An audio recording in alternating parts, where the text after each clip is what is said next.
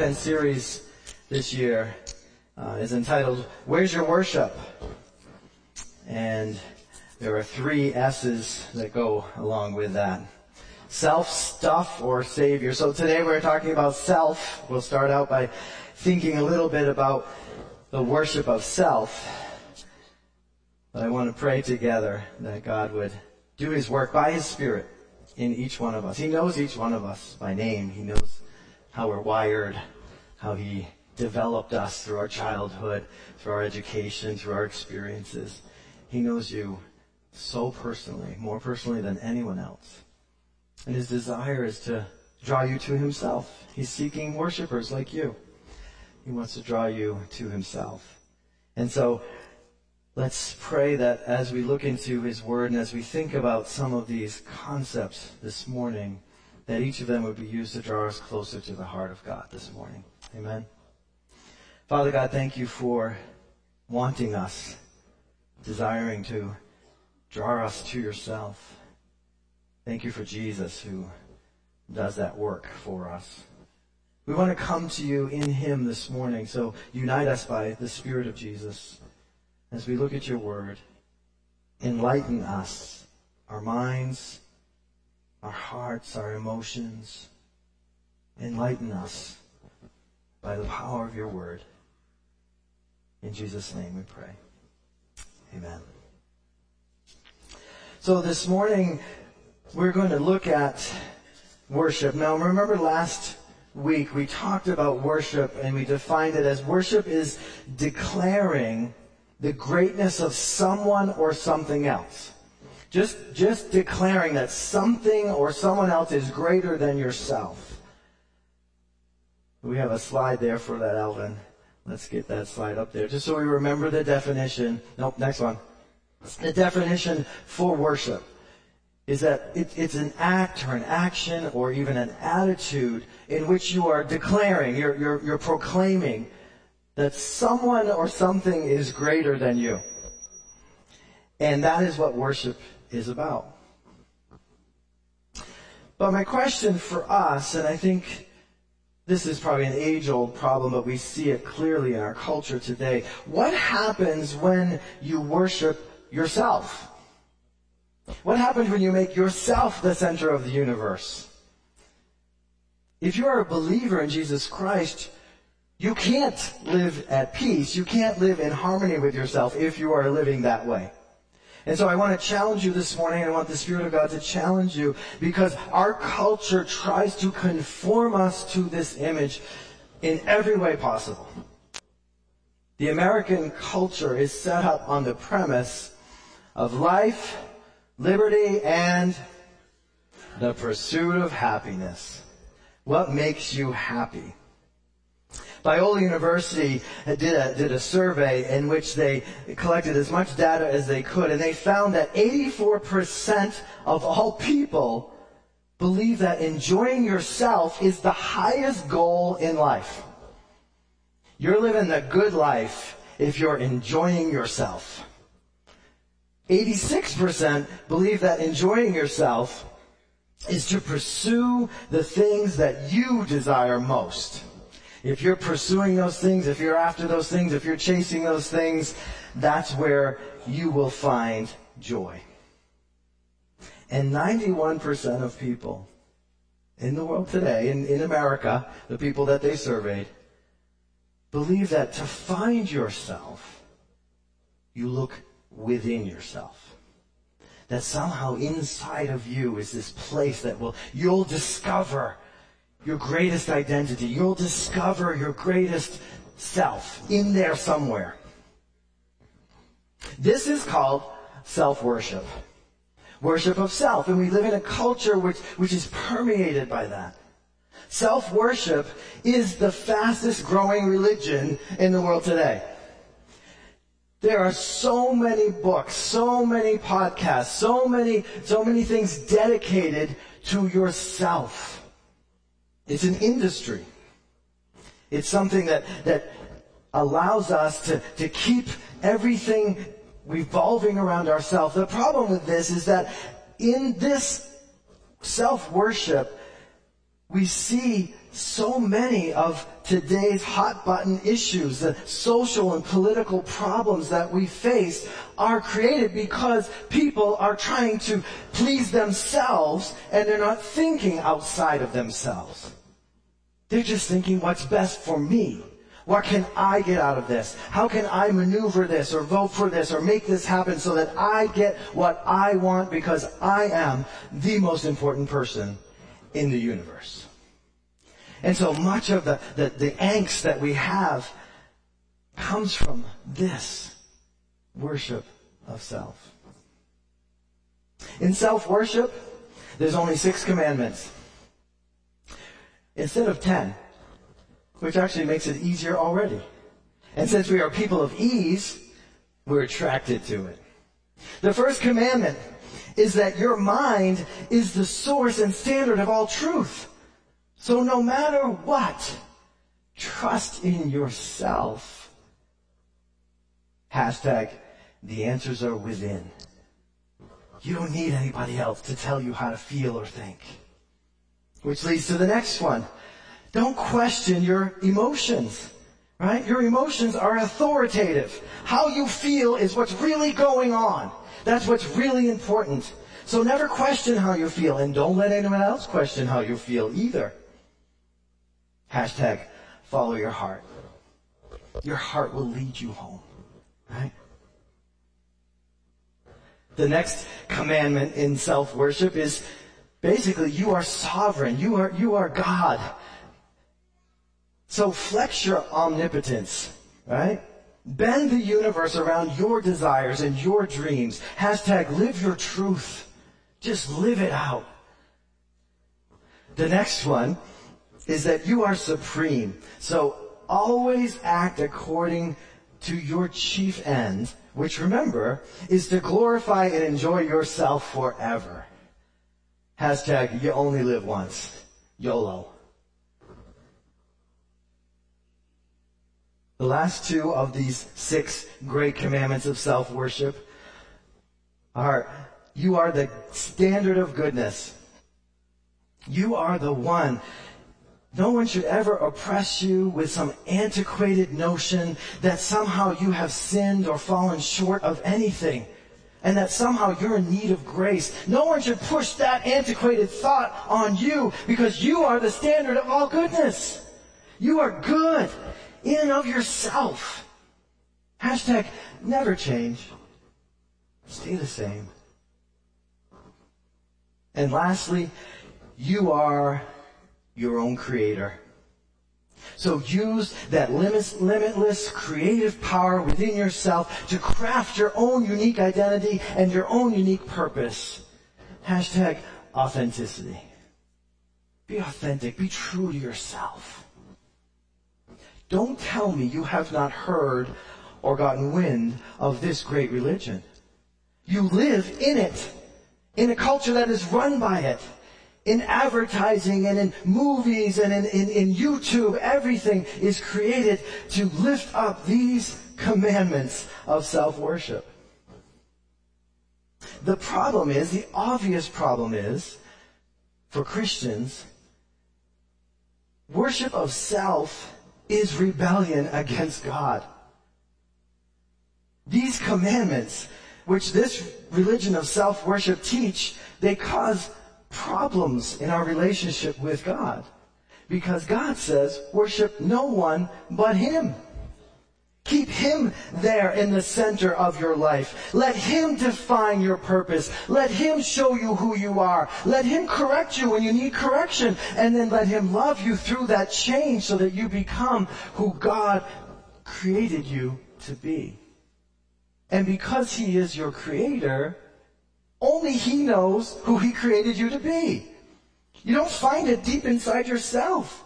What you got in there is just a spleen, a couple kidneys, a stomach that's growling, you know. You, you, you need someone greater than yourself to help you to develop into who God created you to be. Jesus talked in Luke chapter 9 verse 23. He said to his disciples, if you want to follow me, if you want to be a Christian, He didn't use the word Christian because it hadn't been used yet, but if you want to follow me, if you want to be a follower of Christ, you must first deny yourself, take up your cross, and follow me. You cannot be a follower of Jesus and a worshiper of self. You must deny yourself. Now yourself wants to be worshiped. Believe me, I know. Your pride, your independence, these things, they, they feed on certain aspects of who you are and how you relate to the world. Jesus says you must deny that. You must, you must say no to self. And yes to God. Yes to Jesus even when it involves suffering. Take up your cross. The cross represents sacrifice and suffering, even when it involves suffering. See, this is such a contrary message that most of you are looking at me like, what? What? This doesn't make sense. Because all we hear 24-7 all around us is, is self. Build up yourself. Work on yourself. Find yourself when really our focus, our worship, our adoration goes to God and to God alone. In the Old Testament, there's a book, the book of Job is a tragic book. Job goes through tragedy upon tragedy upon tragedy. But one of the key components of Job's struggle in life and Job's, Job's desire to stay in connection with God, even though people are saying, no, you did this, or no, don't do that, or whatever. He himself is trying to stay true, but at some point he questions God, and God says to him, God reveals to him this question, which I know God probably isn't sarcastic the way that we're sarcastic, but sometimes when you read scripture you think, I'm sure God's being a little sarcastic here. But in Job 38, 4, we have a slide for it, it said, God said to Job, so where were you when I laid the foundations of the earth? Where were you, Job? You know so much. You're so full of your own thoughts and your own self. Where were you when I created everything? Tell me, if you know so much. Now tell me sarcasm doesn't sort of leak into that. We know it's not serious because Job wasn't there when God created everything. We know that. Job is a man just like you and I, so he, he lived, he was born and he lived and he died and he, he had a, he's, he had a, a finite existence. But there are times when we get so full of ourselves, and maybe it's because of the struggle we're going through and the suffering we're going through. We think, wait, no, I gotta take control of this. I gotta, I gotta take control of my life. I gotta make something happen here. I gotta do this. That, that we forget where we are in relation to God. Albert Einstein, really smart guy, right? Really smart guy. Albert Einstein said this, a person first starts to live when he can live outside of himself. There's a book on my shelf. It's a very old book. I don't even know where I got it. I think I inherited it from my dad, but, but it was called The Kingdom of Self. Any of you remember reading that book? I think there was a Bible study that went with it. Probably back in the 60s when the church started. But in the kingdom of self, it talks about the fact that we're born into the world as helpless beings and all we know is self. We, we, we know we're cold, we know we're hungry, we know we've messed our pants. And so we make some noise when those things happen, right? Because it's all about us. And then someone mysteriously it comes and, and takes care of our issues, right? But, but what this book was about is that, you know, we're, we're, we're born sort of in the flesh that way. We're born to, into existence that way, but we are to learn to live outside of ourselves. Everything is not about me. There are others in the universe who deserve love and care and comfort and compassion. There are others who need those things, and you may be the vessel for those things. If you're this black hole that just sucks everything into itself, how can you make any difference in the world around you? Here's the thing. We were made to worship. I believe that in every cell of my being. We were made to worship. In fact, we crave awe. Awe is this, this point where you, you, you look at something and go, wow. Wow. We crave it. Do you know that 35,000 people a year take that inconvenient trek up into the Himalayas to try to reach the summit of Mount Everest? They do it because they are in awe of, of that mountain, that that's the highest peak, or one of the highest peaks in the world. But 400 and, and 400 million, sorry, 4 million and a half. I have to read my own notes here. They get scratchy sometimes. Four and a half million people a year go to the Grand Canyon. They drive around that canyon, they look down in there, and they go, wow, wow. Now this isn't necessarily because they're Christians and they're following after God, but, but, but they're attracted to things that are much larger than themselves and amazing. We used to be able to look up at the stars, but there's so much nat- there's so much um, artificial light now. It's hard to see them. But when you get to a place, whether you're up in the White Mountains or you're you're somewhere, uh, you know, out at sea where there's not a lot of, of artificial light, when you look up, just that simple look up at night, and you can see stars and the Milky Way. Same thing happens. You go, wow, wow. See, we're made to worship someone infinitely more interesting than ourselves.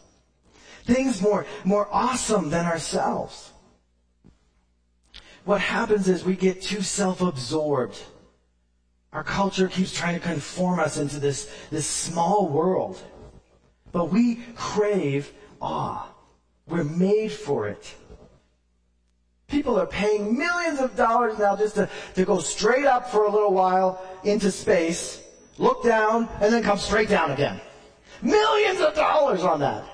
Why? They want to see the earth from that vantage point so they can go, ah, wow. That's it. That's it. And they're willing to, to pay millions of dollars for that. So we crave it. As humans, we were created to be in awe of something greater than ourselves. Science is actually slowly catching up with this ancient biblical truth. Scientists from the University of California, they have coined the term small self. When we have that experience where something is awesome, could be the ocean, you know, could be a storm, I was a weird kid when, we lived in East Gloucester, which is on the coast, and when there was storms coming, I wanted to run and see them. I wanted to, to get out there where I could see it coming in because, you know, there's nothing obstructing it at the ocean. You just see the clouds start rolling in and you see some lightning way out there and it's coming closer and closer and the wind is picking up. And as a kid, I would just be like, wow, you know, it's coming. And then eventually run in the house. But, but we crave that. When we feel small, it's, it's not a bad thing in those instances. I'm not talking about low self-esteem. I'm just talking about realizing that there is someone greater than you. And we're created that way. At the university study that they did in California, after exposing his subjects to several elicitors of awe, he calls them, things that were awe-inspiring, they found that people, yes, they felt smaller, they felt less important, but they behaved very differently. They behaved more generously. They were more dialed into people's needs around them. They were more caring, even of the natural world. They didn't want to throw their Coke cans out the, the car door. They were more caring. Now, now think of that description. More generous, more tuned into the needs of others, more caring. Sounds like Christ to me. Sounds like something of the image of God is, is, is bubbling up when we get into those experiences where we realize I'm not the center of the universe. There's something much greater than myself. And so let me act in accordance with my smallness But let me act in kindness and in generosity, caring for others. There's even a mountain of research right now, and those of you who are psychologists know this, that is connecting experiences of awesomeness, like I said, the ocean, the Grand Canyon, the mountains, the weather, right? Those experiences have a substantial ability to decrease depression. Because when you're stuck in a depressive cycle, you can't think outside of yourself. You're kind of trapped in a closet. It's very small and very painful. And to expose yourself to the beauty of nature or to the, to the amazing things around us will help to lift you up and out of that place. And this is, this is scientific research that is just supporting the biblical truths around us. So, if you want to live a fuller and happier life, the science is pointing us to being awestruck. Be awestruck more often by someone or something that's infinitely greater than you. This is from the slide last week about biblical worship. Biblical worship is defined, Alvin, in the next slide, as an expression of giving up your own glory to make sure that everyone knows that what you worship is awesome and amazing. This is our job on earth, letting our light shine. We have joy because of Christ. Not joy because you're a good person. Not joy because you live in a big house. Not joy because you got a nice car. Joy because there's something greater than you in the universe. And that person loved you so much, he came and made himself small, born in a manger, so that he could relate to us, so that he could build that bridge to us, so that we could understand God better. So this Christmas, our desire with this series is that, that we will recenter our lives on the one who is more awesome than everyone else around us. I want to read you a couple of lines from, from Psalm 89. It's a long psalm, so don't worry, I won't read the whole thing, but, but you should read the whole thing. Psalm 89. It says in, in, in verse 6, For who in the skies above can compare to our Lord? Who is like our Lord among the heavenly beings? In the council of those holy ones, God is greatly feared, for he is more awesome than all who surround him. He is more awesome than all who surround him. This is who our God is. Verse, verse 9 says, When the waves mount up, he stills them. We love that. We know that is true. So we serve a God who wants our worship. He wants us to understand His, His power even and be in awe of it. We obviously share in one piece of worship when we come together. We talked about this a little bit last week. We sing. We sing, we make music when we come together. But that is only one piece of the pie. Remember, music is only a small part of worship. Unfortunately, we've made it like it's the only part, and, and, we need to correct that. So we're correcting that here in this series. It's not the only part of worship. So if you're not musical, if you don't really like to sing, right? If you have a hard time because your voice sounds like this, you know, like it, it, you have a hard time singing out with your whole heart. It's okay. Because worship's only one part of it. And maybe you can clap your hands and stomp your foot instead of, you know, using your voice. That's between you and God. We are not created to be exactly alike. So there are different ways in which we relate to God individually, different ways that we can draw close to Him. And I want to end by exploring these a little bit with you. I want to explore the whole pizza, not just one piece, right? So let's look at a few other pieces. Worship isn't only what we do in church when we come together. That's called corporate worship or body worship. We come together as the body of Christ and we're worshiping together. Like I said last week, that's only one hour, or maybe an hour and a half, if I go long. That's only one hour of, of our week. So that can't be, if we're going to offer our bodies as living sacrifices, holy and pleasing to God 24-7, it can't be just when we come together in church. You can't stay here with me every day, all day, and all night. I just won't let you. We gotta clean the building sometimes, right? So, so it can't be being in church all the time. This is where I think in history, you know, the, the monks and, and the nuns and pe- people got confused because they wanted to worship God all the time, but then they cloistered themselves away from the world. And then how can you be a light in the world? How can you be salt in the world if you never enter that world? So we're to come in and build up the light in each other as the Holy Spirit does His work, and then we are to go out and shine that light. So worship goes with us. There are ways in which we're more, more predisposed to relating to God in worship, which is called our predominant spiritual temperament, let's call it, right? Well, you know a little bit about temperament or personalities. There's introverts and extroverts, right? We know that. We just see it around us. It's part of our existence. So here's a list. And I want, as we go through this list, I want you to think about the ones that describe you or describe your loved ones.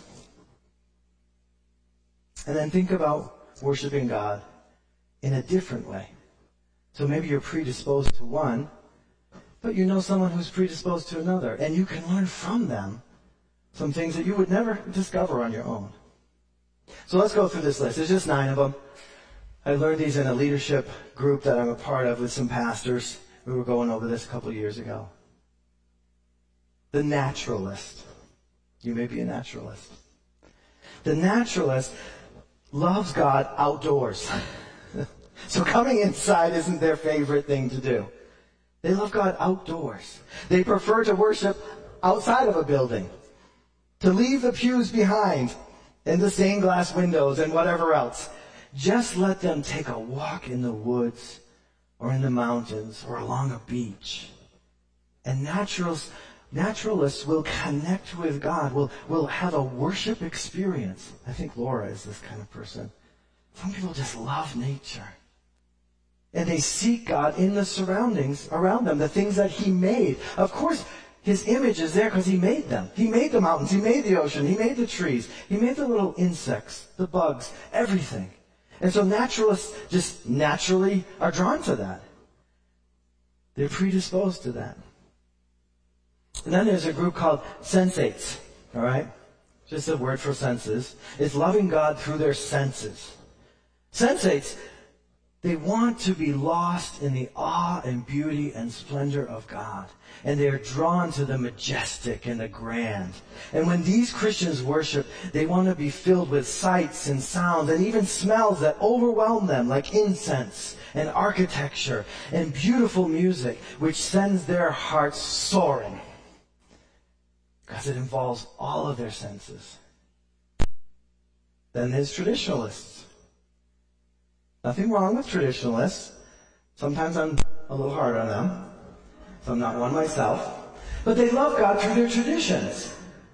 Even through their rituals, even through the symbols of Christianity that have come down through the ages. They're fed by the historic dimensions of our faith. The structure of our faith. Written prayers. Old hymns Things that, that were written maybe hundreds of years ago still draw them closer to God in worship, help them to draw nearer to Him as they meditate on those things. Then there's the ascetics. Loving God in solitude and in simplicity. Right? They want nothing to distract them. No pictures, no loud music, Leave them alone to pray in silence and simplicity, and they will draw near to God in worship. Just wired that way. They wanted to be more quiet, more personal, more intimate. Just a few more. The activists. These are often misunderstood, but God uses them mightily to change culture. But they love God through confrontation. I know that sounds contradiction. It's not a contradiction. They're confronting evil, right? Activists serve God, a God of justice. They worship by standing against evil and calling sinners back to repentance. Activists may adopt either a social or an evangelistic cause, and they give their whole selves to it, and that is an act of worship. They actually find worship in the rough and tumble world of confrontation, of trying to make things right, right in God's world, right the way that God defines them. Like I said, it, it, for some of us, it doesn't always look like worship, but it can be. And God has used people throughout history to help bring about His will here on earth, His kingdom. Then there are the caregivers. Caregivers love God by loving others. There are several of you in this congregation. You love God by just loving others well, by serving others. They see Christ in the poor and the needy and the hurting. And their faith is built up and their worship takes place as they serve those people. While that might wear some of us down and make us tired, this kind of worship for those who are caregivers actually builds up their battery, fills them up. They know that God is using them and they can feel the Spirit within them as He uses them. And so they are refreshed by it. Then there's enthusiasts. Loving God with celebration. Right? We love these people because they're like cheerleaders. They, they, they, they help us to remember. It, just rejoice. Just jump up and down. Just do it. It'll be okay. You know, Tanya was doing that today with the kids, right? She's an enthusiast. Like a cheerleader for God. Let them clap their hands and shout amen and dance around and worship. They don't want to just know the truth. They want to experience the truth and be moved by the truth. And we need these people. Otherwise we are just so boring all the time. They do wake us up and sometimes they jar us a little bit out of our, out of our trance. But it's a good thing. Why do you think there's cheerleaders at the game? The game gets boring sometimes and so you watch the cheerleaders, right? You know? Alright, we'll move on. The last two, there are contemplatives. Contemplatives love God just through adoration. They talk a lot about just like being in love with Jesus. They're like in a romance with Him. Their worship is like a divine romance. It's a little bit of a mystery how they worship. But they seek God with the purest and deepest and brightest love that they can bring Him. And that is their worship. You'll hear this sometimes when you talk to people. If you're in a Bible study or something and someone begins to talk about their time alone with God, you're like, wow, that's, that's intense. You know, just, just the beauty of it and how deeply they're drawn into it. They're contemplators. They just, they, they love being in love with God. And so that's their focus. And lastly, the intellectuals, loving God with their mind. They worship God by studying Him and His doctrine. Faith is something to be understood as much as experienced for these people. And so they draw closer to God when they understand something more about Him. That is their worship. So all of us can learn a great deal of how to worship from each other. Because we're all a little bit different. Right? How we meet with God. How we express our love towards God.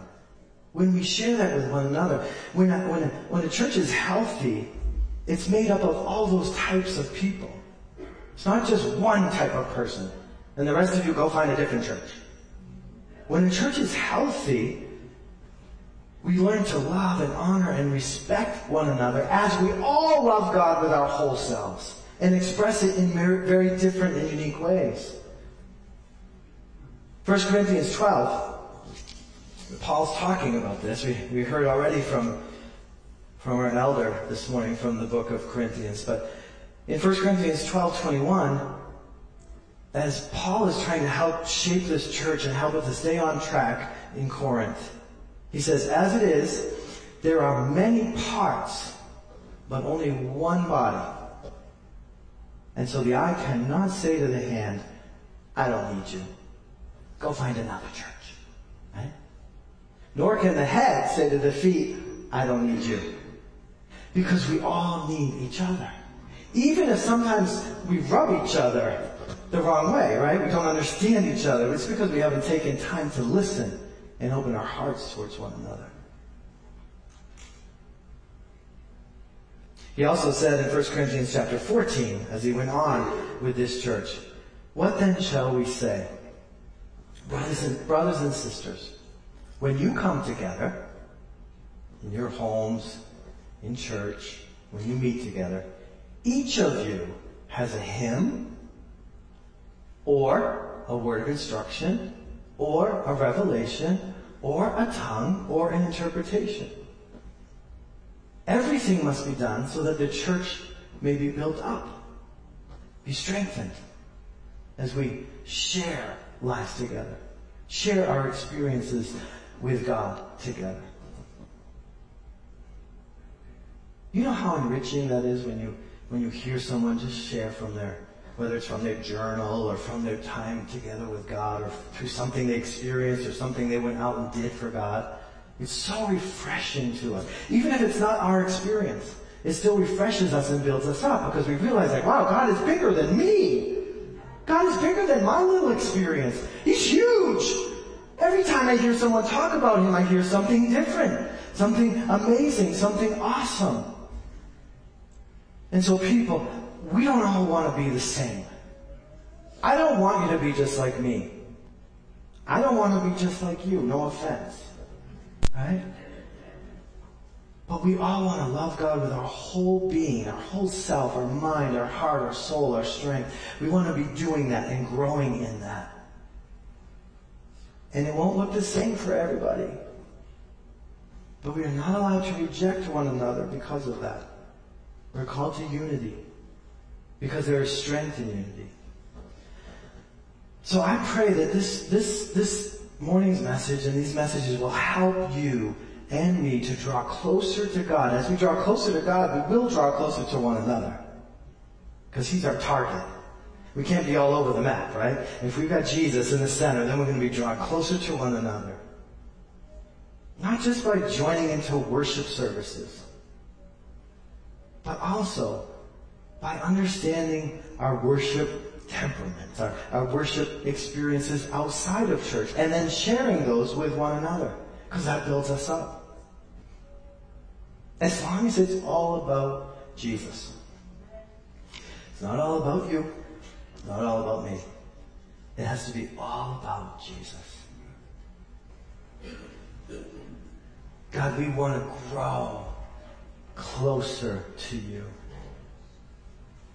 Honestly, I don't think we'd be here this morning if we didn't. So Lord, you know our heart, our desire is to grow closer to you. Help us to do that in the way that you designed us to. Help us not to judge one another and to see the differences. Help us to see the similarities. Our love for Jesus. Our love to make him known in this world that desperately needs to know him. Fill us up when we worship, whether we're alone or with a couple hundred people. Fill us up with more of you so that as we go about our lives, as we enter into our work, our school, our families, we are worshiping in whatever way we need to that day. We are realizing that you are great and awesome. And we're smaller than that. We're here to serve and to love and to lift you up.